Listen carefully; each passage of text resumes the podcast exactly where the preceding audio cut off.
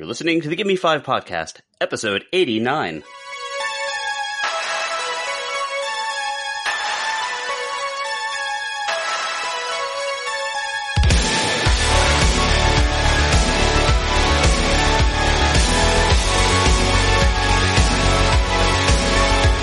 This is the Gimme 5 Podcast, a semi-entertaining show about very entertaining things. We're your one-stop shop for pop culture, nostalgia, movies, music, theme parks, and Rob. Oh. And yes. Since we live in Florida, speaking of Rob, the occasional story about a man who drunkenly calls 911 to report that his wife is an actual black widow spider. Giant black widow spider, mind you. Hey. I called them back and told them I was just kidding. Yeah, you're like, it was a wolf spider. I'm sorry. I got my guidebook out.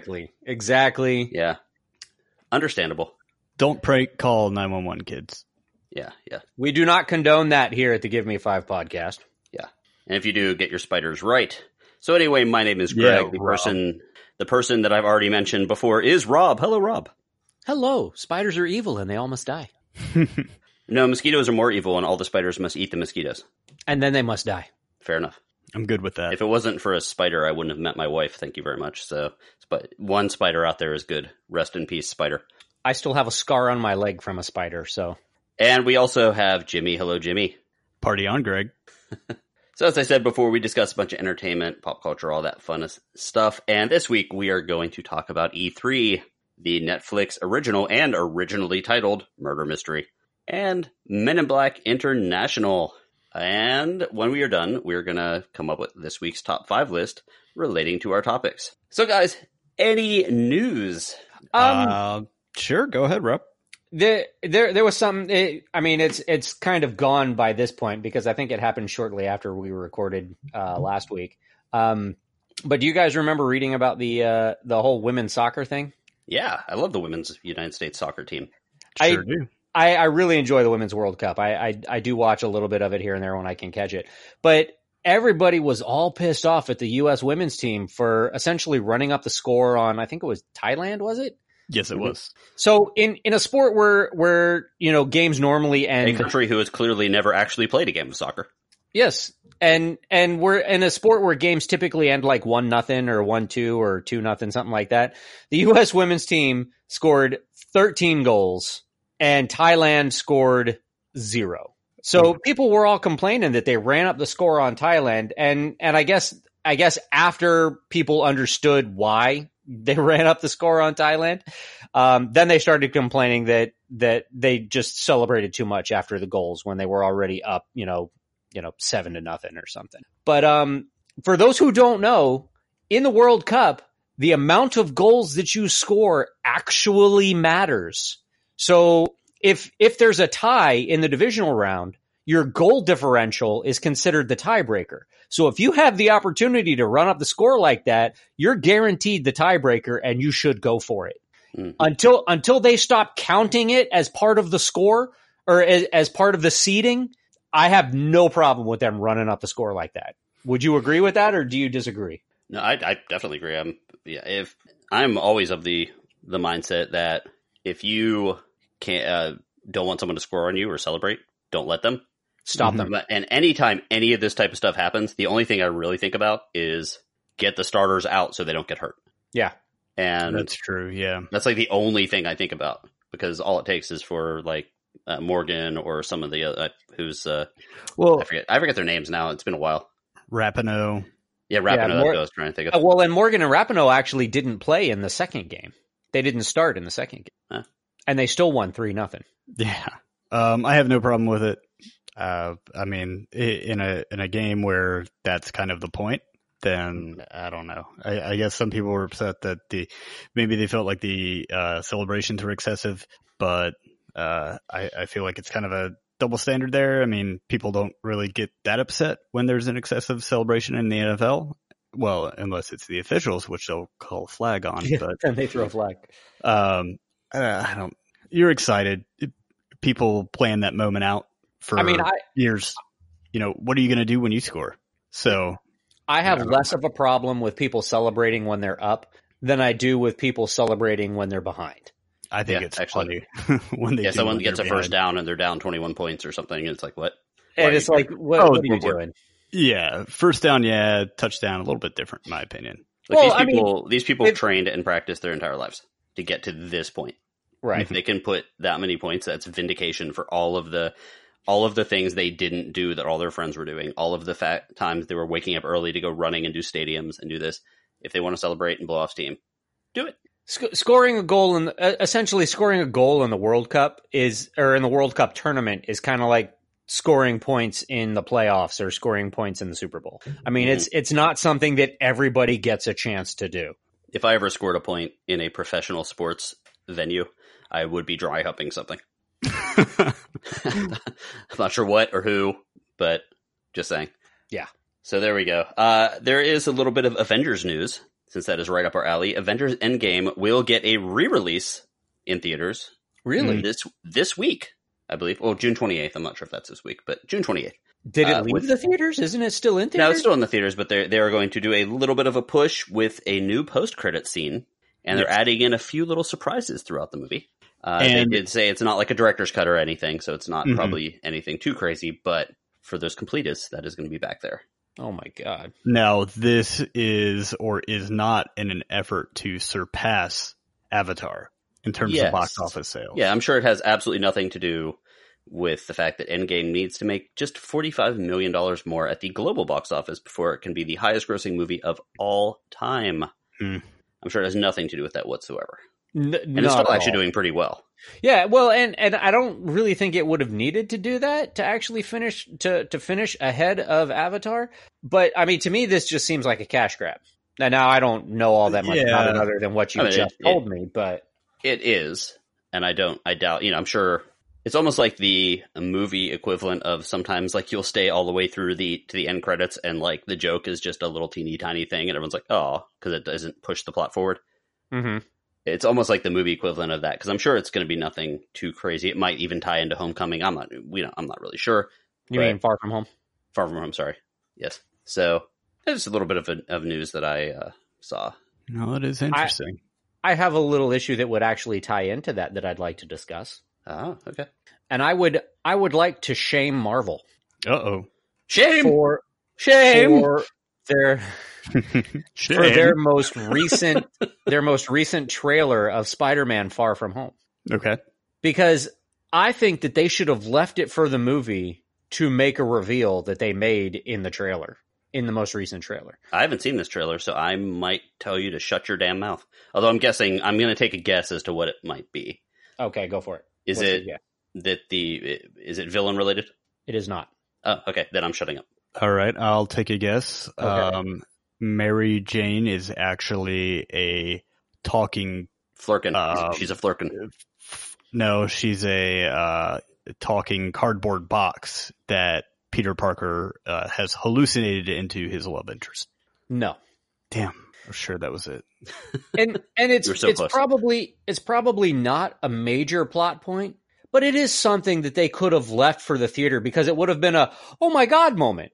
But okay. in the most recent trailer, they spill the beans that Mary Jane knows that he's Spider-Man.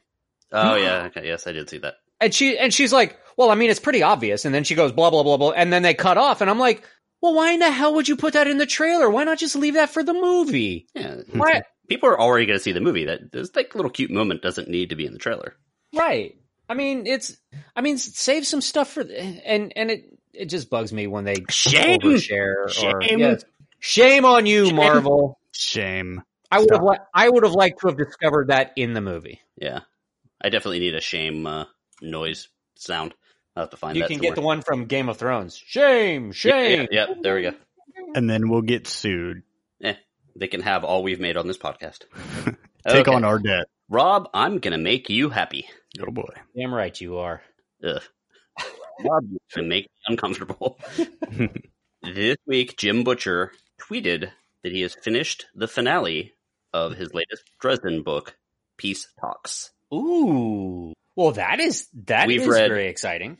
We have read quite a few of these of the Dresden books. And I have read all of them. Yeah, as have I. So you know how it usually works. There's usually the penultimate, like big finale chapter, and then usually there's a wrap up, you know, cleaning of the wounds, gathering together, people going where they need to go. So the finale chapter is done. He only has to do the wrap-up chapter, and he's going to keep people posted as to when the release date is, as that is the publisher's job, not his job. If you guys would like to learn more about this and to be able to know exactly when those books come out, or to know anything more, you can always check them out at LongShotAuthor on Twitter. That's LongShot author on Twitter. So there you go. How many Dresden Files books are there now? It's like 18 or 15. I want to say this was the 17th. Peace Talks is the 17th. Yeah. Okay. But they fly. He's really good. I really like his work. I'll have to give the first one a shot. It's very good. And I've got a little bit of sad news. I don't know if Jimmy was going to talk about this, but Dave Mustaine has been diagnosed with throat cancer. The lead singer of Megadeth, former guitarist of Metallica, but that was many years ago. And of course, Megadeth was one of the big four metal bands up there with Metallica and Anthrax and Slayer. And he did have to cancel the rest of his shows this year to get treatment for throat cancer. He's faced obstacles before. This is from his Facebook page. We've mapped out a treatment plan. It should have about a 90% success rate. So he's going to cancel most of his shows. His mega cruise, is going to still go on, and they are working on a follow-up album to Dystopia. So he's thankful, and see you soon. So Dave Mustaine, please heal soon. And I'm not the world's biggest Megadeth fan, but big fan of metal, and there's a very large amount of metal fans that do like him. Yeah, can't doubt the guy's influence. Wishing him all the best. It's weird. When I heard that he had cancer, I knew it was throat cancer because, he tears up his voice when he sings, and I know that really doesn't have much to do with it, but, there's just something about it that you're if you're hammering your throat that much, it seems like it makes sense. I don't know. It's just a weird, I knew it before I read it. Anyway, Jimmy, what you got? I've got a little bit more heavy metal related news. Ooh, as me likey. Glenn Danzig. Hold on. There you go.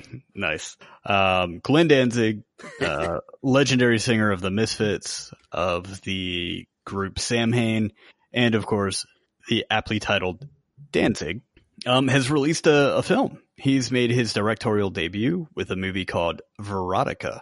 Now, this is based off of some of the stories from his comic series called Verotik. You can only guess at what that stands for. But the film premiered at Cinepocalypse in Chicago recently, and it's being hailed as the Room of horror movies.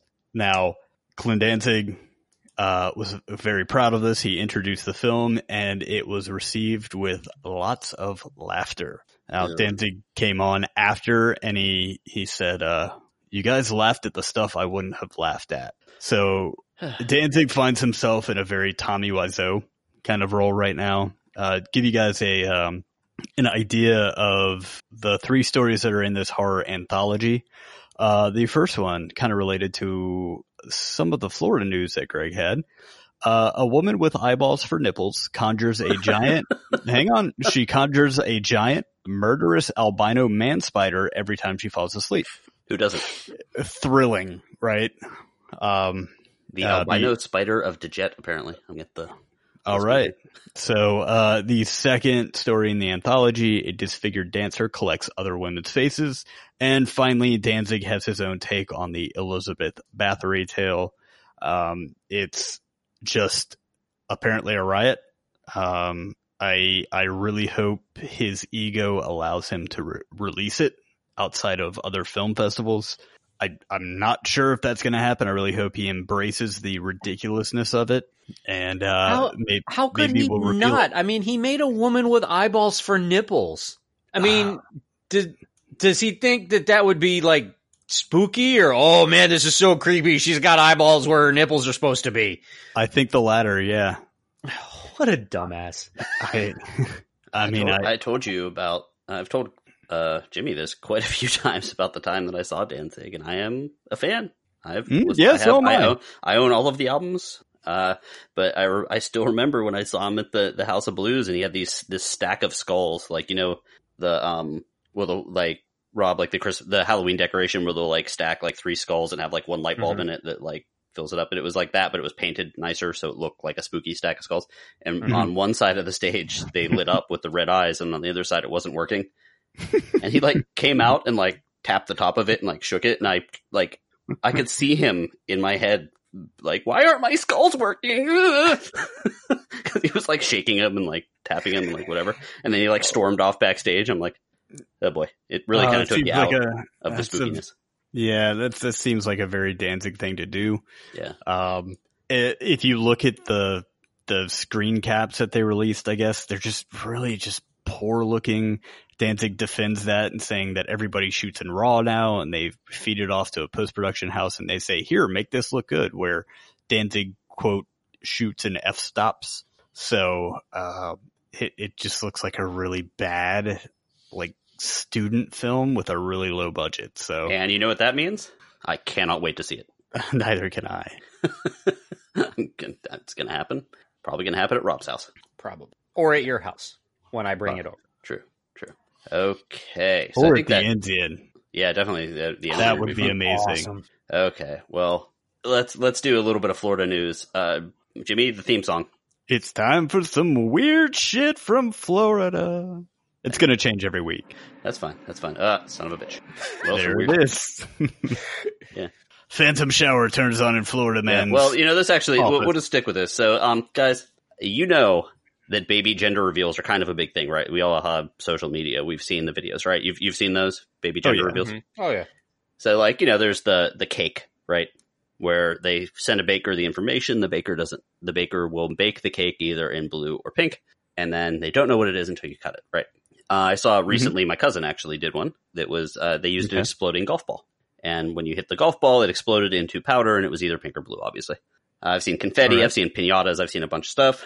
However, there's a family in, Florida, the Wright family, somewhere near Tampa, and they use their pet alligator. Are they the Wright family? They are. This actually got less weird as I read it, to be honest. They use their pet alligator, named Otis, to pop a balloon filled with colored powder to reveal the gender. And so they used a long prod to kind of hold the balloon in front of the alligator's mouth. The alligator bit into it for a little while, and then they pushed the balloon against the alligator's teeth. It popped and revealed the sex of their upcoming baby. So the pregnant woman was standing approximately the length of the alligator away from said alligator. And that was a long alligator, but still, the pregnant woman was very close to said alligator. And for the record, the powder in the balloon was pink, so congratulations, Wright family, on your baby daughter. You might want to not have a pet alligator around when you have a baby. But it did get a little bit less weird because the husband of the family actually, his job is to remove nuisance alligators from houses and things, so. Okay. It wasn't like a random alligator that they just went up and bothered. It was their own pet alligator, but they do have a pet alligator in a house with children, so I'm not entirely sure about that. Okay, I mean, dogs get jealous and upset when a new baby is brought into a household. How do you think a damn alligator is going to act? Yeah, and this alligator was not little. Oh, man. I would like to point out that there are more people that go to the hospital with dog bite injury than there are with alligator. Because the alligator ones go to the morgue. That's true. The alligators go to Lake Jessup. Guys, I believe it is time for Snap Decisions. Snap Decisions. Hit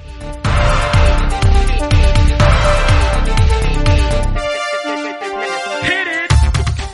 I believe it is a rare occasion when we have two Snap Decisions, and that rare occasion is right now. Rob, what you got? Well, I think this has been going on for a little while, but I read about it recently. And it's a little disheartening because he's getting a bad reputation, and I kind of like his books, but Alaron Kong. Uh-oh. Yeah. What's happening? They've outed him as getting his posse together, or, you know, reaching out on Facebook and asking people to go and vote down negative reviews of his book on, like, Audible or whatever. You know, where you say, was this review helpful or unhelpful? That kind of thing. He's asking his readers to go vote unhelpful so that the negative reviews move to the bottom of the list. Okay. And how do you feel about that? Do you think that's no big deal, or do you think that it's? Give me your thoughts. Okay. Well, we have dealt with this a little bit because we do a podcast. It is out in the public, and people do have the opportunity to give us 5 stars. Hint, hint, hint. Everyone out there, 5 stars. Thank you. Mm-hmm. But when we first started, we got a 1-star review by what I'm assuming is another podcast that had a very similar name than us. Because when they disappeared, that 1-star review disappeared. Ha! And the reason why I'm even bringing that up is not sour grapes or anything. It is the fact that if something is legitimately a bad review that says, well, I don't like it because I didn't think this character was realistic, blah, blah, blah, blah, blah, that's a helpful review. But if it's like, Elrond Kong sucks, I could understand being like, hey, why don't you vote this review down? Because that wasn't helpful. That was just someone else that was like, oh, you know what? I have a problem with this author, with this book, I like a different book series better. So I'm going to vote them down into oblivion. Mm-hmm. Now, I think for the most part in general, people are very well aware of how the internet works and are going to not really take other people's reviews into account without reading all this, like just scanning through and being like, oh, you know, this is a legit review. Why did 50 people vote it down?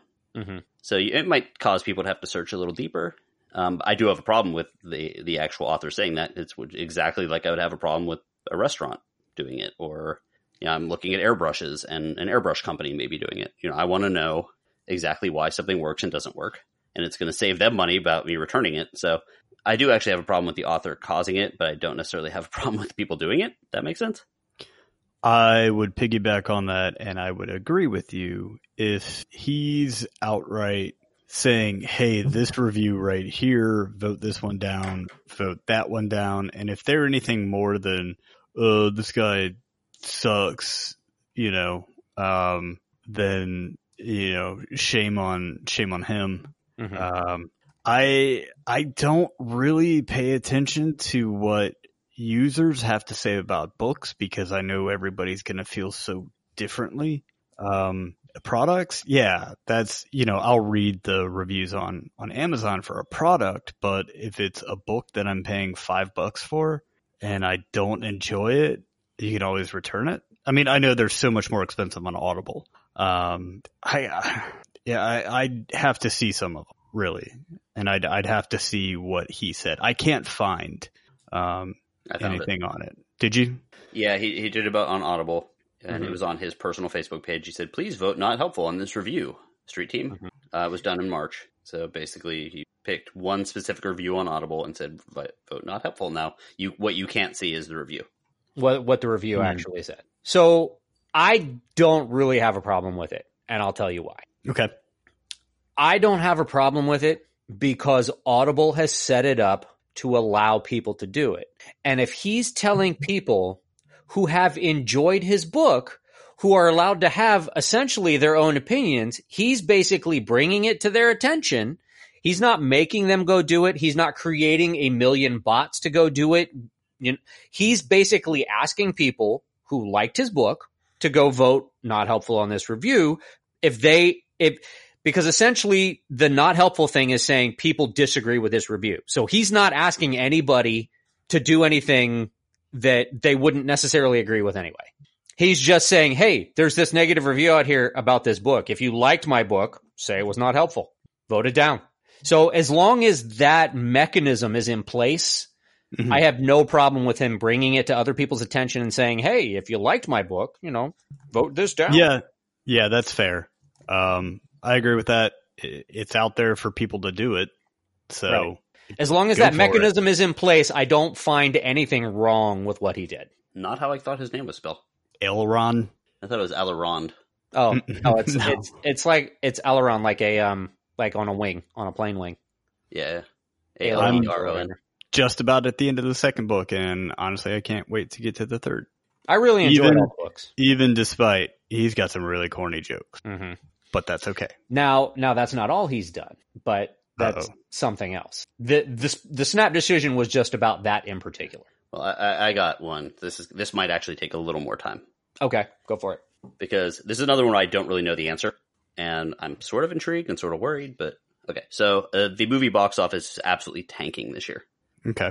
It is down 6% from this same point last year, and that's after the Avengers Endgame, which we said is on pace to be very least the second top grossing film ever. And it's still down. This summer's actually had three major bombs, specifically Dark Phoenix, Godzilla, and Men in Black International. All did horribly. And also we had Secret Life of Pets, which did half of what the original made its opening week. Mm-hmm. There's a couple other ones too. Oh, and Shaft. Shaft was terrible. Or Shaft did terribly. Yeah, I guess. For that one, I didn't even know that was even a thing. When I saw that Shaft made money, when I was looking at the numbers for this, I was like, oh, did they re-release Shaft? I had absolutely no idea there was a Shaft movie out. I heard a very brief blurb about it on Spotify. It makes sense why I've seen some Samuel L. Jackson stuff, like he's going to be on a talk show or this or that, but that makes sense. But so there's that. Just a couple other movies that aren't the big name ones. The movie Talk Show and the movie Booksmart, they both failed to find audiences, some of which kind of understand, at least Talk Show. Booksmart opened up. Talk Show. What Talk Show? That's the one with the British talk show host and the girl from The Office, the Indian girl from The Office, whose name is escaping me. But Mindy Kaling. Mindy Kaling. Yeah. Funny. But nighttime talk shows, they're kind of not on the way out, but not as popular anymore. So I kind of get that. And Booksmart actually opened up alongside Aladdin. And if you look at the numbers, crossover on both of those movies, they're pretty much the same. Now, Booksmart made its money back. And it's supposed to be funny. Mm-hmm. But anyway, kind of continuing. So there have been some bright spots. I mentioned Aladdin, Endgame, obviously, Captain America, John Wick 3, and Detective Pikachu are kind of the ones that have made money this year. Like hits.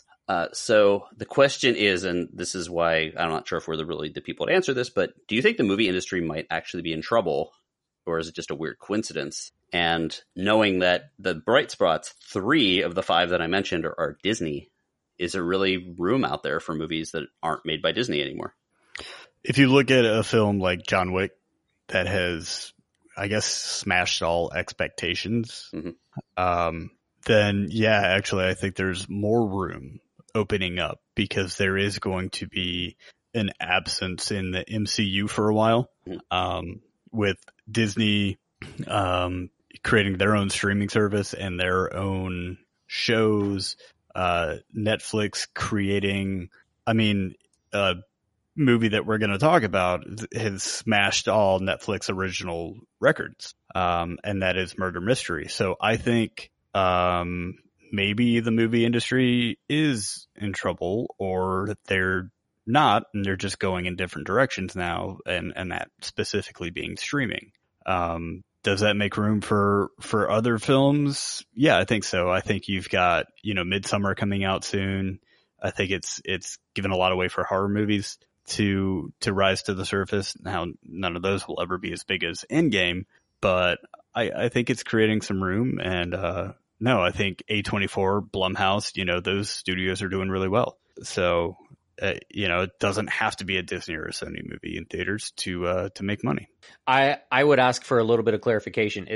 Are you saying that the movie industry is down so far for the year, or is it just for the summer? 6% for the year. And they were hoping that the summer would help with Avengers, but it actually got worse with the past 3. The Avengers helped. And it was 6%, and the Avengers came out and pushed it to 4%, and then it went back to 6%. Okay.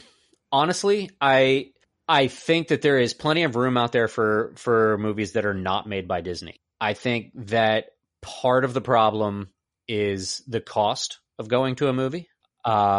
So people are much more selective in what they decide to go see. Agreed. But I am. Given that Endgame is very likely going to be the highest grossing movie of all time in a single I guess they're re-releasing it, but in essentially what would have been a single release, I can't really say that, people aren't going to movies. They're just not going to as many movies. And I think the movie companies should really take it as a challenge to stop putting garbage out on the screen. And with people being more selective, you now have to choose quality over quantity. So people are only going to go see the movies that they like, or people are only going to go see movies that are good. And if you continue to put out crap movies, people aren't going to. You actually touched on a few things that I was going to mention. One of the things that strikes me is what you kind of hinted at here, Rob, because when I was looking at movies, some of which were I was on the fence about seeing, but my initial thought was I'll watch it on streaming, like the X-Men movie, Men in Black. Right. Like there was really nothing about those movies that made me have to see it. I've seen the trailer for Talk Show and I was like, oh, you know, it'll be cute. One night I'll watch it with my wife on streaming. And I think there was a little bit of when streaming came out, when some of these other things came out back right around the time that like Avengers like crushed expectations. I think the theaters had a way of going one way or the other, and they kind of picked okay, we're going to do big blockbusters. And the studios were like, we're going to do big blockbusters. And I think right around that time, and this is not all my stuff, I was looking at numbers and all this stuff, that they kind of went the blockbuster route. And I think that some of the smaller movies like your Murder Mystery, which let's be honest, we'll talk about in a little bit, but that movie would have probably been a $30 million movie in the 90s that made $60 million easily in the 90s. But it's on a streaming thing with all of those big actors, right? So I do think there's a little bit of trouble, maybe not for the big blockbusters, but for what is in between. Because they keep on trying stuff, and they keep on trying to, you know, DC movies try to mimic what Marvel did, what they can't. And mm-hmm. Like, okay, well, let's take some of these Marvel actors and make a sequel to a movie. Well, you know, I enjoyed Men in Black. It was never a thing that I cared about. Mm-hmm. The extent of my caring about it is the ride is kind of fun. Right. It was fun. Will Smith was kind of the heart of the movie, and I like the two actors they put in it, but there was not a single thing in that movie that would make me want to change plans and drop that $65 to get my family out there. Right. And in all honesty, it wasn't a bad movie. I mean, I enjoyed it. It was not a bad movie, but again, it's not a movie that I would pay $60 to go see in the theater with family. And like, that's, you know, the same thing. Like you even said that, you know, Dark Phoenix wasn't a bad movie, and I don't think anyone's been offended by any of these movies, but most of the people I've heard have said, yeah, it's formulaic and you kind of knew it was going to happen. And it didn't do anything to excite me. And I'll go ahead and, you know, quote that book that I talked about last week, the Best Movie Year Ever one, because I just finished it. It's really interesting, and they talk about that. And one of the big things they talk about is 1999 was really one of the last years that all these studios took major risks. And, you know, Fight Club, and you know, just the list, Magnolia, a 3-hour movie by a second-time director. And all of these movies came out, and a lot of them bombed. And from that point on, you went into big-budget movies like Lord of the Rings and Spider-Man and whatever like that were maybe not guaranteed hits, but they focus more on explosions and special effects and less on story and being unique and weird. I mean, 1999 had Being John Malkovich. Can you imagine getting money for a movie like Being John Malkovich now that isn't going to go straight to Netflix? So I think I think for us as viewers, personally, I think it hurts us more than the studios, because the studios are going to make some money on big name movies, but we're going to see a lot less interesting stuff in the theater, which sucks, because we've said not too long ago, we have the place like the Enzian that would actually play those movies. Are we going to see these cool new directors and new outlooks on things when they can't get the budget to do it? So it's a little sad. That's why I get a little worried about it. But I think you'll still see them. You'll just see them a little bit sparser. Yeah, and that's actually that's what they mentioned. Because in that book, the ones that come out, the ones that make it to the theater, will do very well because it's something different, and people will run out to see it. People mm-hmm. will go out and see it, and it'll do well. And then somebody else will try and copy it, and it'll bomb, and then it'll be a while before we see another one. Yeah, that's basically what they said in that book, is like all these movies bomb, so then now they have every studio will release that one or two prestige movies, like A Moonlight or Lady Bird or I forget the one with the little girl that was... Artist Goes to Camp. Wayne's World. Yes, Wayne's World. No, the one with the little girl that, like, with her family and stuff was, like, Happy something, or I don't know. I forget what it was, but... Happy Gilmore. Yes, Happy Gilmore. Eternal Sunshine of the Spotless Mind or some shit? No, this was... Mrs. Sunshine? Little Miss Sunshine? That's what it was. Little Miss Sunshine. You're welcome. Thank you. Yeah. So, I don't know. It'll be an interesting time to see how they rebound next year, and maybe we won't get, you know, 30 remakes, reboots, and sequels, which is what they're on path to do this year. Yeah, the movies that I don't think it's going to slow down for me. You've got Dr. Sleep. We have the trailer for that. Midsummer's coming out. I'm looking forward to seeing a lot of the horror movies. I heard Midsummer's really good. Yeah, reviews started leaking out today. Looks good. So I'm debating whether or not I'm going to see Child's Play. I'm intrigued. That's another one that screams watch at home, but I don't know. Maybe I'll see it. Okay. Well, thank you for indulging me. It is time for our first topic, and you know, just the other night, I believe it was Sunday night. I was laying there, I was thinking, you know, I had a good week. And then I was thinking about the podcast, and I was like, you know, everything I've watched recently, I've enjoyed, and I've had positive things to say. And I was like, you know, I want to hate myself a little bit. And I was looking for something terrible to watch on Netflix, and it didn't take long because the giant banner at the top of the page on my Amazon Fire thing said Murder Mystery, and it had a photoshopped picture of Adam Sandler and Jennifer Aniston. I was like, this is what I'm going to watch because I hate myself. And it turned out it wasn't nearly as bad as I wanted it to be, which makes me sad. Okay. I actually really enjoyed it. I thought it was fun. I thought it was just the right amount of ridiculous, because they were totally over the top with this whole murder mystery thing. And it was all kind of tongue in cheek. I mean, I loved the interaction between Adam Sandler and Jennifer Aniston. The almost cartoonish French inspector. I'm going to just call him Inspector Clouseau. Hello. Hello, it's Ethan. Hi, Ethan.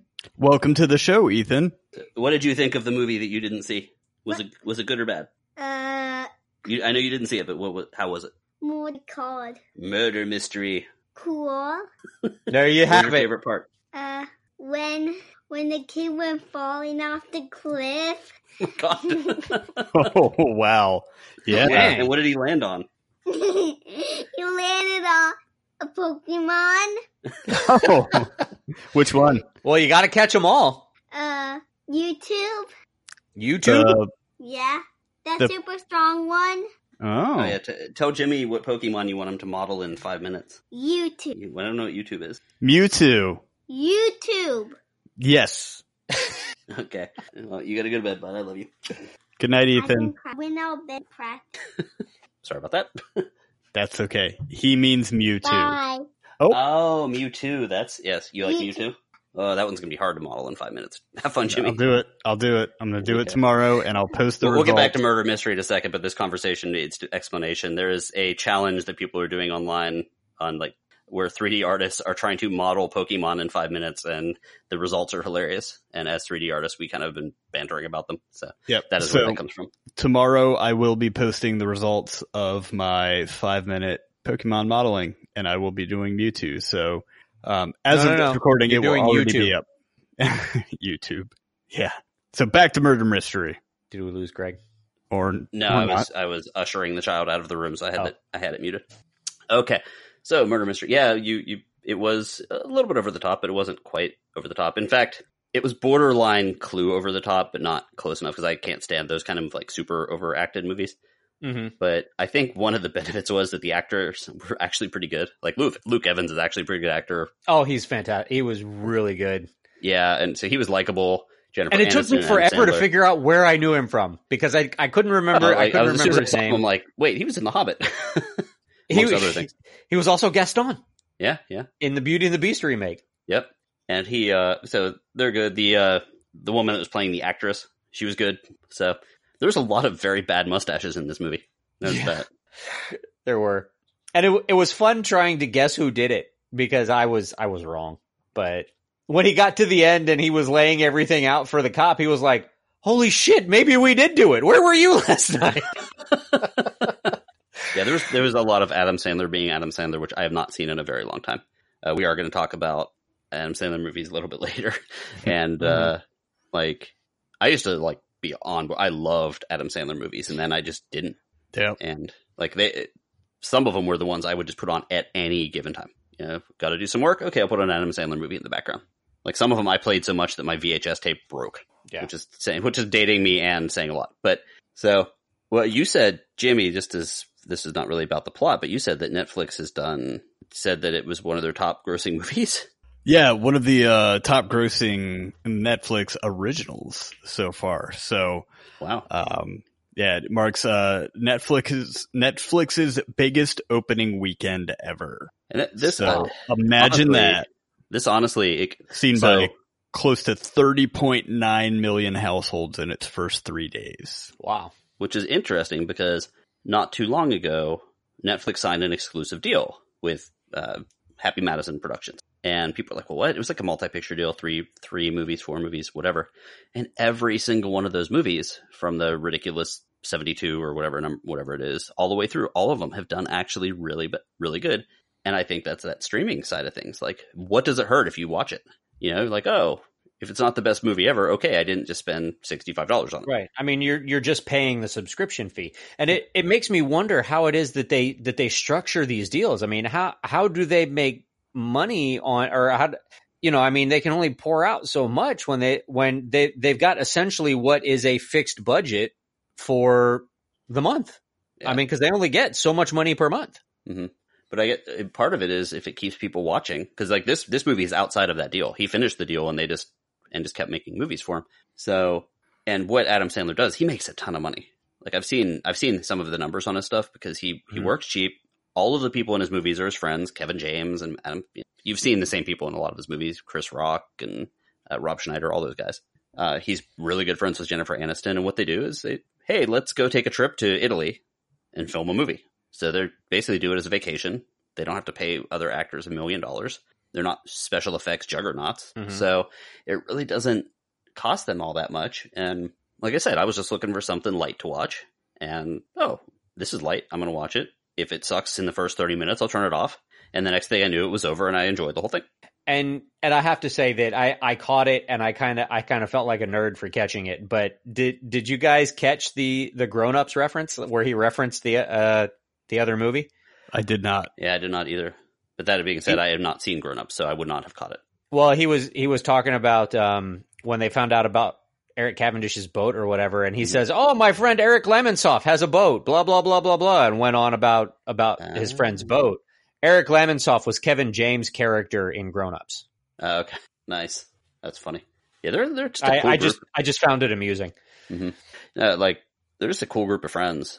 Like, you know, some. I like the fact that they tended to work on projects together. Mm-hmm. Even this one, pretty good chemistry. I mean, going through Adam Sandler movies, I mean, you see a lot of the same people. Yeah, and even the ones that are like produced by Happy Madison Productions, like Grandma's Boy, which I think is severely underrated and hilarious. Mm-hmm. But, agreed. So, Jimmy, you watched this as well, correct? I sure did. Yeah. So, what did you think? I actually really enjoyed it. My girlfriend and I saw the trailer. We watch kind of murder mystery, true crime stuff, you know, every night really. And this was really just kind of a fun break from the really serious like episodes of Forensic Files. There were some, I thought there were some really memorable characters in this. So the Maharaja cracked me up. Yes. Yeah. I love him. The race car driver. Mm-hmm. They were talking to him, and she was Jennifer Aniston's character, Audrey Spitz, was like, "You don't understand a word I'm saying, do you?" He's just like, yeah, very fast. Or when they're talking about a certain character who was murdered, he said, yes, finish line. It was so funny. Really lighthearted, and I mean, I think really worth a watch. You know, we ate ice cream and ate popcorn, and you know, it's just a fun movie to watch. The word that came up, lots of laughter. The word that came up when I was watching was good-natured, and it was right around the time when the very tall, attractive Luke Evans is talking to the wife and kind of joking with Adam Sandler and all that, and I was like, this is a little different than most movies where they would kind of in most movies, they would play the handsome tall guy versus the other guy in some way. Mm-hmm. But this, they just kind of joked around and like played it off in like a lighthearted kind of, you know, punch in the shoulder kind of manner. And it's like, oh, this is just a lighthearted movie. So yeah. There was a little bit of tension, but it was all misplaced from each of the spouses. Like when he caught her talking to him, he was like, "Whoa, this is my wife," and he's like, "Oh, hey, yeah, no, she's beautiful. You're a lucky man." Blah blah blah blah blah. And then when he met the actress and he was like gushing over her, she was like, "Yeah, okay, come on, let's go. Come on, let's go inside and apply sunscreen." But we already did. We're reapplying. Yeah, yeah. I thought the line where they met where Nick met Cavendish and he goes, "Look, I'm not going to let you offer, you know, a bunch of money to sleep with my wife or anything like that. But, you know, if we were going that right, how much would you offer? How much are we talking?" Yeah. Which was oddly, all of that stuff is actually more realistic to the real world. Mm-hmm. Like, not that many people with a group of friends or a group of people are that overly like angry at someone. And if they are, you need to leave those people right now. Just saying. Yes. Yeah. And I got to admit, Greg, I'm a little surprised to hear that you liked, or to hear you talking as positively about because everything that I saw from the text, you were like, the movie was just there, whatever. Take it or leave it. It was okay. Yeah, well, I'm saying it wasn't I'm surprised to hear that you say movie. You enjoyed it. I enjoyed it. It just wasn't the world's best movie. Like it was. Oh, okay. It was. That was not the impression I got from the text conversation. Yeah, it was what it was. It was what I was looking for at that time. But it wasn't like there wasn't a single thing I would be like, oh, you must see this movie. But if you want, like, it's Sunday night, I want to kind of rewind after a long week. I want to watch something, but I don't want continuing storylines. I don't want to have to think about stuff. I don't want to have to do this. I just want to watch a movie and rearrange my mods on my Star Wars Galaxy of Heroes characters. Perfect movie for that. Yeah, it is a fantastic movie for that. And that you can enjoy when you're actually paying attention. Yes. I would say that you should pay attention because, like with any Adam Sandler movie, a lot of the comedy is actually in the dialogue. And if you're not paying attention, you're going to miss some of the comedy. So I got to say some of the funniest and one of the most consistent jokes throughout was with the Colonel. Yeah. My girlfriend's laughing in the background where, he lost a part of him. And, yes. He's like, it's his dick, right? It's just... Okay. No, I never said he lost his dick. What? And a bomb explosion. Yeah. Okay. Well, I think we all agree. It's a pretty fun, light movie. If you have Netflix, it's probably worth checking out. You know, I would. Yeah, definitely. It's definitely worth a watch. It's worth your hour and 45 minutes or hour and 30 minutes or whatever it was. So agreed. Murder Mystery. There you go. There's our review. So Jimmy, I believe you had one last question for Rob as we were closing out here.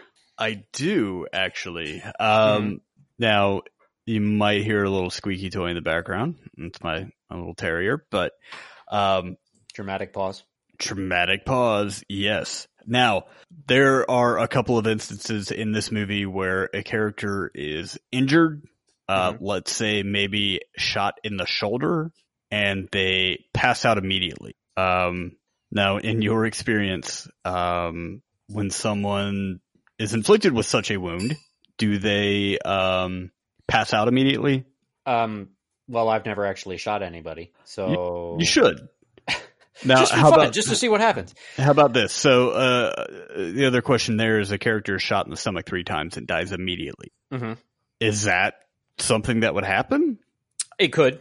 Okay. Your aorta does run down through your abdomen. Okay. So should the bullet hit the aorta, you're pretty much done. If it tears through your aorta, you will bleed out in a matter of seconds. How hard is it to knock someone unconscious? I don't know if I want the answer to that question because it's entirely possible he will knock me unconscious at work one day. You talking about like with a blow to the head? Yeah. I think like with anything, it really depends upon placing. It depends upon placing, and 2, it depends upon the person's susceptibility to being rendered unconscious. Okay, so some people are more susceptible to it. Well, like some people have higher pain thresholds. Okay. You know what I mean? So yes, there are definitely people who some boxers are referred to as having a glass jaw, meaning they can be knocked out easily. Whereas some you have an iron chin. Yeah. You could hit them with a brick and they'd be like, dude, what are you doing? So, I mean, everybody's different in that respect. And as far as getting shot and passing out, some people pass out just from pain. So if the pain is severe enough, yeah, they could end up passing out. All right. And so like if you have a lot of pain and hit my knee and passed out from pain. Did you? There you go. I did. Sucked. I bet. So intense pain can cause people to pass out. All right. And check out our YouTube channel to where we inflict different levels of pain on Jimmy to see if he's one of those people. I will. I'll see you tomorrow. We don't actually have a YouTube channel. But we do have Jimmy. We have Jen's channel. We could do it there. Oh, yeah. Okay. That works. That is so not Disney. It is not Disney oriented at all. Go ahead and try. Well, let's go from Murder Mystery to Men in Black International, a movie that Rob saw. Am I the only one who saw it? Yes. In the entire world. Apparently. I have to say I enjoyed it. Again, it's not anything that I'm going to write home about, but it was, I wasn't mad that I went to see it. Dear Mom, today I saw Men in Black International. She'd be like, what the hell? Exactly. You know, I mean, I'm not mad that I paid to go see it. It was fun. It was enjoyable. But then again, I mean, I don't know that the first three Men in Blacks were, you know, anything that I was like, oh my God, this is the greatest movie ever. You have to go see this in the theater. With the exception being maybe the first one. The first one was super entertaining, very good, well written, well acted. You know, it just had everything, and it was something we hadn't seen before. Mm-hmm.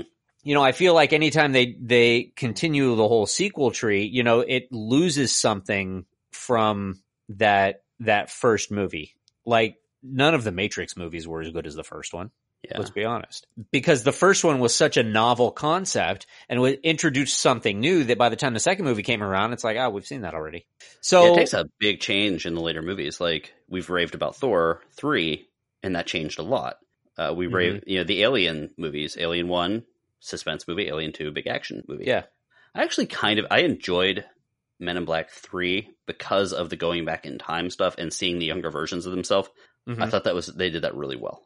They did. But I also have only seen that in the theater, so I don't really remember. Like, if it was actually good, or it still wasn't as good as the first one, in my opinion. I thought the first Men in Black was the best Men in Black. Yeah. But, you know, I mean, for having different actors, for having a different story, I thought they did a very good job with it. It was enjoyable. But again, it's not anything that I would say, oh, you know, take a family of four to go see and pay $120 to go see it. No, there are very few movies that are worth that anymore. So, was it fun? Yes. Did I like Chris Hemsworth and Tessa Thompson? That's yeah. her name, right? Tessa yes. Thompson. Yeah. I think they have great chemistry together. They acted off of each other very well. Was the story kind of hokey? I mean, it's Men in Black. Come on. Hokey is what they do. Mm-hmm. Liam Neeson was in it. I liked Liam Neeson. The ending was kind of a twist, right? Was kind of a surprise, you know, up until the end. You know, maybe some people saw it coming, but I was like, oh, okay. So they did kind of swing it back around. And then when you go back and think about it, you're like, well, that doesn't entirely make sense, but okay, you know, whatever, we'll go with it. How original were the alien designs? So the little guy that they had in the trailer, I was like, he didn't excite me as much as the little, the funny, like, aliens that hang out back at headquarters. You know, the ones that are always in the kitchen and stuff. I kind of like those dudes. He was super cute, kind of dry, pretty funny. He was funny in a dry delivery kind of way. And he's played by, or he's voiced by, I think the guy who plays the cabbie in Deadpool. Oh, really? Yeah. Interesting. Yeah. And I think he also plays the Uber driver in the new movie coming out, Stuber. Oh, I like that guy. I don't know his name. Typecast. Yeah. He's the driver. Yeah. But it was voiced by him, I believe. And, you know, he did a really good job with delivering the dry humor and the one-liners. And so he was funny. It was enjoyable. The movie was kind of ridiculous, like all Men in Black movies are. And like I said, the chemistry between Hemsworth and Thompson was great. And for the most part, they were the focus of the movie. So I was... Here's my weird thing. Many years ago, I kind of thought I was going to go into like movie marketing or something along those lines. So I used to, every time a movie would come out, I would try to guess how much it was going to make. Mm-hmm. And I would do this for a while. And when the first Men in Black came out, I missed it. I missed on that one so badly. I thought it was going to be the biggest bomb of the summer mm-hmm. because every time I saw it, the trailer fell so flat on everyone in the theater. And I think Wild Wild West had just come out and that bombed too. Mm-hmm. It was like, oh, maybe the Will Smith thing is kind of over. And I thought, nope, this isn't going to do well. And I was very wrong. That was the one I was like, oh, okay, apparently I don't know what I'm doing. I don't know what I'm doing. Yeah, I was like, I thought it was going to make like 30 million. I think it did like 60, I think. I don't remember the numbers now, but either way, that was that's my confession. My confession of my weird game that I used to play in my head. So, okay, well, anyone else have anything they need to say about Men in Black International? I mean, if you've got an afternoon to kill and you're taking yourself and you're just going by yourself, I'd say check it out. I mean, it's not an opening night. It's not an opening night movie by our standards. I'd say it's probably a $5 Tuesday movie. Okay, but there is enough there to warrant seeing it on a big screen. So okay, and then rush right to Universal and go on the ride. Yeah, before they close it down. Jimmy, tell me about video games. I will tell you about video games the best that I can. The biggest gaming convention actually closed to the public wrapped up, you know, last week. And we already touched on a giant announcement there. Keanu Reeves' appearance in Cyberpunk 2077, which I think everybody's really excited about. It's fun to watch Keanu Reeves' resurgence back into popular culture for sure. But another gigantic announcement from Microsoft is that a new Xbox is going to be out this holiday season. Well, next holiday season, technically. We have a new Xbox on its way. It's called So we've hit the news cycle? I think we have. Yeah. There was talk for a while that the consoles were just going to get, you know, like firmware updates or small updates here and there. But I think we're diving back into, you know, whole new consoles. So Sony has plans on theirs, but Microsoft beat them to the punch. So make sure you pre-order yours as soon as possible if that's something that interests you. What was the name of it? You said it, and then it was kind of stopped you. Project Scarlet. Oh yeah, is what it was. Some other really big announcements. I'm sure you guys have you seen the gameplay for Star Wars Jedi Fallen Order? Very excited about that one. I have not. I've only seen the cinema sequence. Okay, there is a little bit of gameplay. It looks fun. It looks like a Jedi Uncharted, basically. It does. Oh, okay. The main character so far, what I've seen, seems kind of like a wimp, but we'll see. But he does have this cool little robot buddy that hangs out on his back. He does. And I'm going to 3D model it and 3D print it and then wear it on my back to class. Okay. You do that. We've got, as I previously mentioned, the Blair Witch game, which I'm very, very excited about. We're beating the dead horse. I think we crossed that 2 versions ago. There's a Gears of War 5 that's on the horizon. Speaking of horizons, we have Forza Horizon 4, Lego Speed Champions. So Lego is throwing its hat into the racing games, I guess. And that could be really fun. The Lego Star Wars Skywalker Saga. Yeah, I'm actually excited about that one. Because they're changing it up a little bit. So I'm excited about that because the Lego games are pretty much all the same. Yep, pretty much. And as was leaked before, George R.R. Martin is working with From Software, creating a game called Elden Ring. So look out for another fantasy adventure from the man who loves to kill your favorite character. Yeah.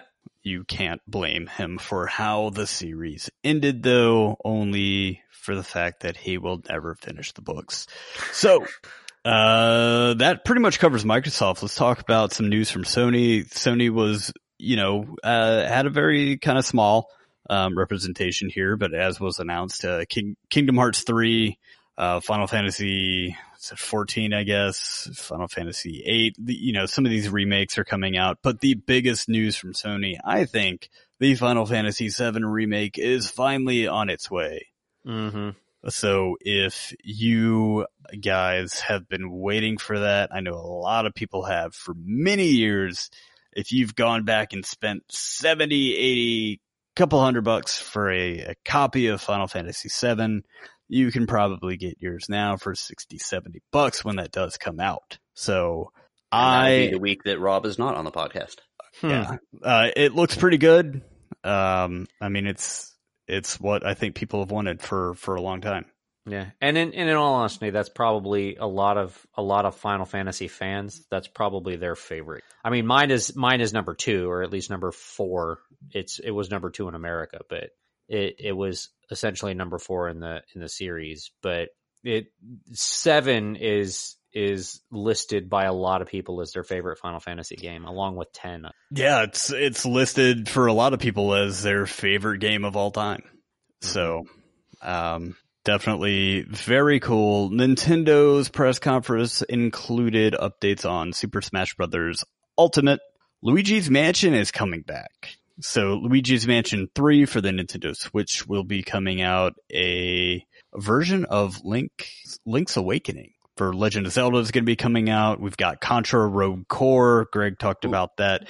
That is a new game. Now the Contra the Contra Anniversary collection will be coming out. That's pretty much all your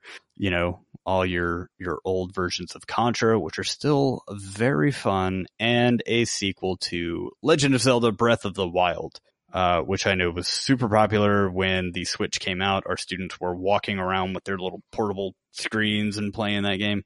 So there's also an Avengers game coming out. I don't know if you guys speaking of controversy, updates on that. Yeah. So it looks pretty good. It's a single player cooperative. Hopefully, one of the arcade games that I used to love playing the most in the arcade was X-Men. You guys remember that? It had like 5 players. Mm-hmm. So hopefully this will be something along those lines. We actually played, Rob and I played it on the PS3, I think, the downloadable version. Yeah. It's a lot of fun. I mean, we've got some interesting news from Google. Google. The Avengers game, did you hear about all the controversy about it? The people were freaking out about it again, just like they did about Sonic. Well, because it would be a gajillion dollars to pay for the likenesses of the various Avengers actors, they went completely a different direction, and none of the characters look anything like they're supposed to at all. And there are people, of course, freaking out and we need to change the facial thing like you did with Sonic. You ruined my childhood, blah, blah, blah, blah, blah. Okay, I will admit that Captain America does look a little bit weird because we have now been used to seeing all of these characters as played by Chris Evans and Tony Stark by Robert Downey Jr. But from the comic side of things, every time they switch an artist in a comic book, as long as you have a couple things, Captain America, blonde. Okay, good. Move on. Tony Stark, mustache and or goatee. Okay, cool. Move on. So I'm a little torn. I just want the game to be good because there's very rarely any good movie tie-in games because of how much it costs to get some of the tie-in licensing stuff. Mm-hmm. So if they're going to not have the faces look right, but the game is going to be awesome, I don't care. Right. Just make the game good.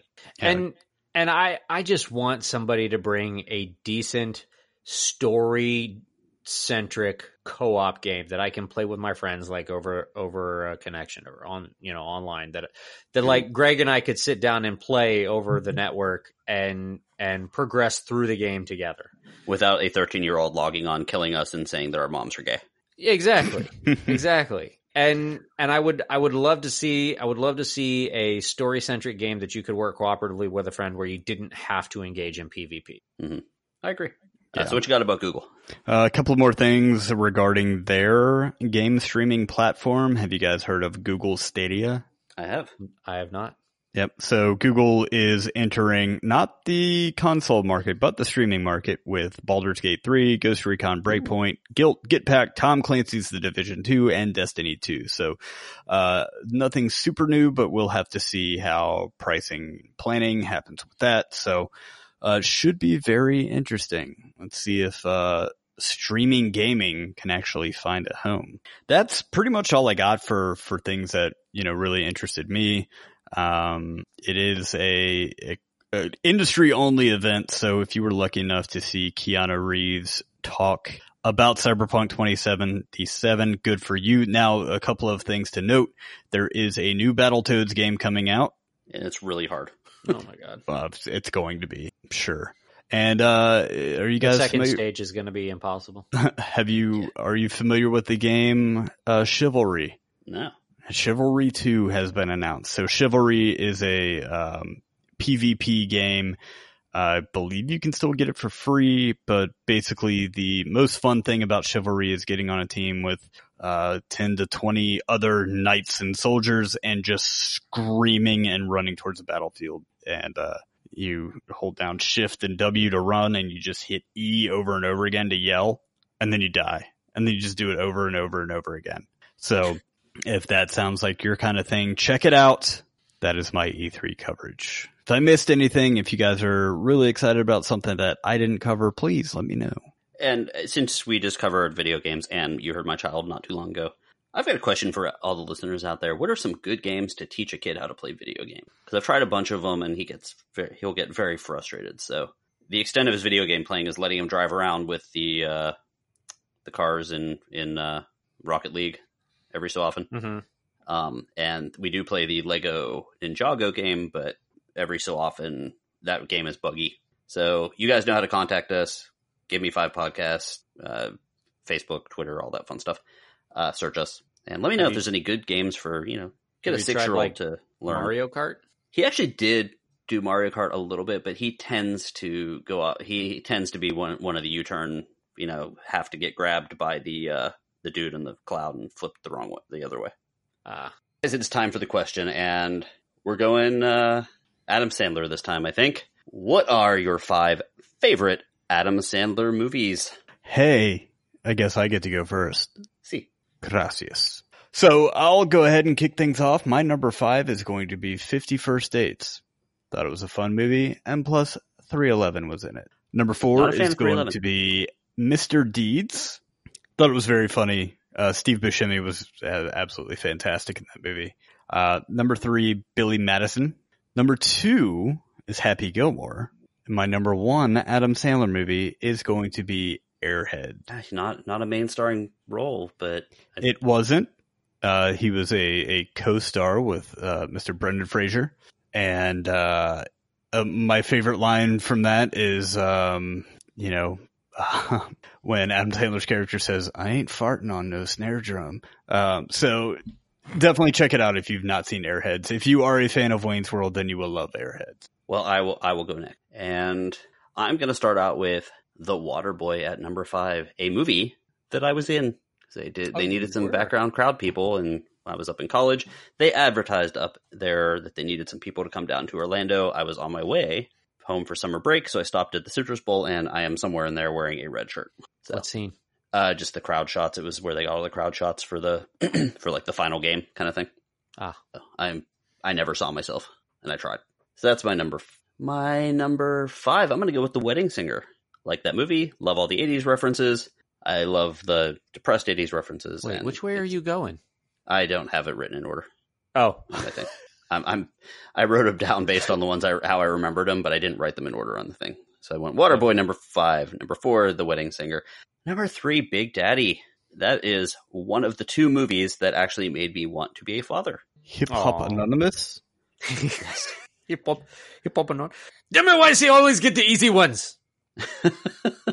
Yeah, that one. I love that movie and love Sarah Silverman. Yeah, and of course the kids are now in. Riverdale, oddly enough. They're like 40 and getting arrested and showing up on teams. No, they're actually doing really well. The guys that play the kid. He's actually also in that movie about those kids, like the guy and the girl that can't like touch each other because they have some weird disease. But oh yeah. So that's that. So that's 3. I'm gonna go with Happy Gilmore number 2, the movie that made golf cool. Weird. And my number 1 was Billy Madison. I love that movie. I watched it all the time. It was quotable. I hated it. The end speech was so glorious. And yeah, so that's Billy Madison number 1. All right. You're wrong, but okay. So I'll give you my 5. At number 5, it's a toss up. I think I'm going to go with Grown Ups. It was either going to be Grown Ups or The Wedding Singer, but I enjoyed Grown Ups, and it was almost like a different style of movie for Adam Sandler. So I'm going to go with Grown Ups at number 5. At number 4, I'm going to say Big Daddy. Very fun, very enjoyable. The kid was fantastic in that movie. At number 3, I'm going to put Waterboy. There are so many quotable lines in that movie. And just the other day, I was walking around going, Gatorade. Water sucks. It really sucks. Also, the incredibly handsome guy you saw in the crowd shots. True. Yeah. There's that. So Waterboy at number 3. At number 2, they have great chemistry together. I really enjoyed the movie. And Jessica Biel is just hot as hell. I got to go with I Now Pronounce You Chuck and Larry. Wow. Very funny. I really, really enjoyed that movie. But my number 1 Adam Sandler movie of all time, easily my favorite movie of Adam Sandler's, is Happy Gilmore. Made golf. I love that one. What'd you say, Jimmy? I said I love that one. That is without question his best movie. And the actor that played, was it Richard something, that was Jaws in the James Bond movies when he beats the hell out of you Shooter. Shooter McGavin. I ate pieces of shit like you for breakfast. You eat pieces of shit for breakfast? No. Yeah. Okay. Well, that's our list. Let us know what your guys' list is. We'll give you the contact information later. But I'm angry about something. I am. Tell us what it is. What are you angry about, Greg? Well, the other day, I was about a week ago, I went to a hot pot / Korean barbecue restaurant. And okay. The food was really good. Don't get me wrong. Food was excellent. But I noticed when I was in the restaurant that was pretty full, so I don't think they were hurting for money, that every single flat surface seemed to have some sort of rule written on it, like a little laminated card that said, if you do this, it's an extra charge. If you do that, it's an extra charge. If that, that's this. I was like, no this, no that, no extra forks, no extra, this kind of stuff. And I was like, that's kind of weird. And then it occurred to me that how much I absolutely hate when businesses plaster everything with rules that just make it like you're kind of the enemy as the customer. So one of the rules at this place was that they're going to charge you $20 per pound. It was it was an all you can eat place, $20 per pound for uneaten food, which, okay, I understand that if you order a billion things to your table and then just walk out, I can understand them wanting to make money on that. But the problem was this was a legitimate Korean barbecue place. So there was a major language barrier. So I had to literally throw myself between my table and my waitress to make them stop bringing me food because I was getting close to that thing. And then it occurred to me that a lot of the restaurants that I go to have these signs up.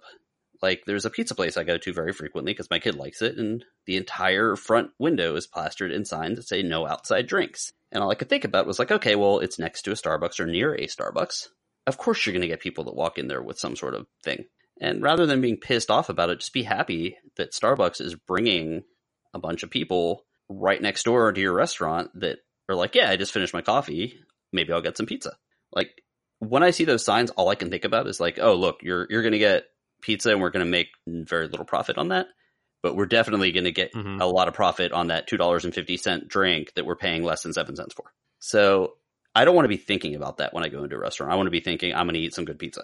Or I'm going to eat some good Korean food. And it forcing me to think about your business model while I'm there, it does not make for an enjoyable experience. So my rant here to follow up on that is, if you can't really figure out a way to make money doing what your business does without like having to give rules to the customer, then maybe you shouldn't be in this. Yeah, I hate when I go to a restaurant and they tell me not to stab myself with a fork. Well, some people have. They're going to charge me $20 if I do. I remember Rob, you remember this, having to explain all the rules to the Blockbuster customers sometimes when they started doing this is the $1.50 favorite. That's what the coupon says. And like, even when the coupon started getting like these long ass rules, you're like, oh, this company is on the way out. Yeah. So that's my rant. Rob, tell people how they can yell at us. Well, as always, you can find us on Facebook by searching for the Gimme 5 Podcast. You can reach us on Twitter and Instagram at GiveMe5Pod, or you can email us directly, GiveMe5Podcast@gmail.com. And as always, guys, please help us out. Leave us a review on iTunes, whatever podcast app you're using, hopefully Podcoin. It really helps us stand out, and it really helps other people find us. Also, for all of you who are interested in getting that sweet, sweet Give Me 5 swag, we have we have a store. We sure do, at giveme5podcast.threadless.com. You can get all your Give Me 5 branded merchandise there, or you can find us directly from our Libsyn site, giveme5.libsyn. That's Libsyn. We sure do. And thanks for listening.